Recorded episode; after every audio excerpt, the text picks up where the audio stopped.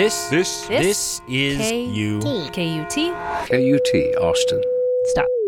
I'm Claire McInerny, and for more than a year, I've been digging into a story about the realities of Austin schools. Black and Latino students aren't doing as well as their white peers, even though white students are less than a third of the student population. This is called an achievement gap, and it's something people in the education world have been talking about for decades. And everybody wants to close the gap. Matter of fact, for 20 years, I've been hearing about closing that gap. Billions of dollars have been spent trying to solve this problem.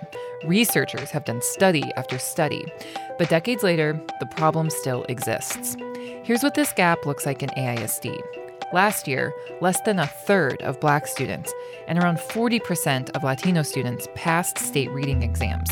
That's compared to nearly 80% of white and Asian students in the district.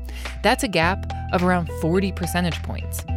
This gap can also indicate holes in a kid's education. We've had children that come in that don't know their whole alphabet in fifth grade. Over the next half hour, we'll learn about the struggle educators face in addressing this gap and why it remains a persistent problem. It's not realistic.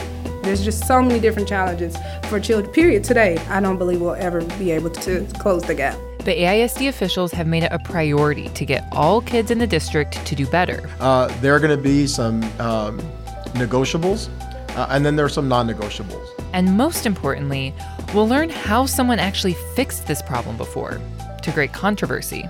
So even though it was obviously working, the district didn't want to admit that this worked. They didn't want to admit that what we did was working better than what they were doing. This is a story about equity versus inequity, about test scores versus creativity.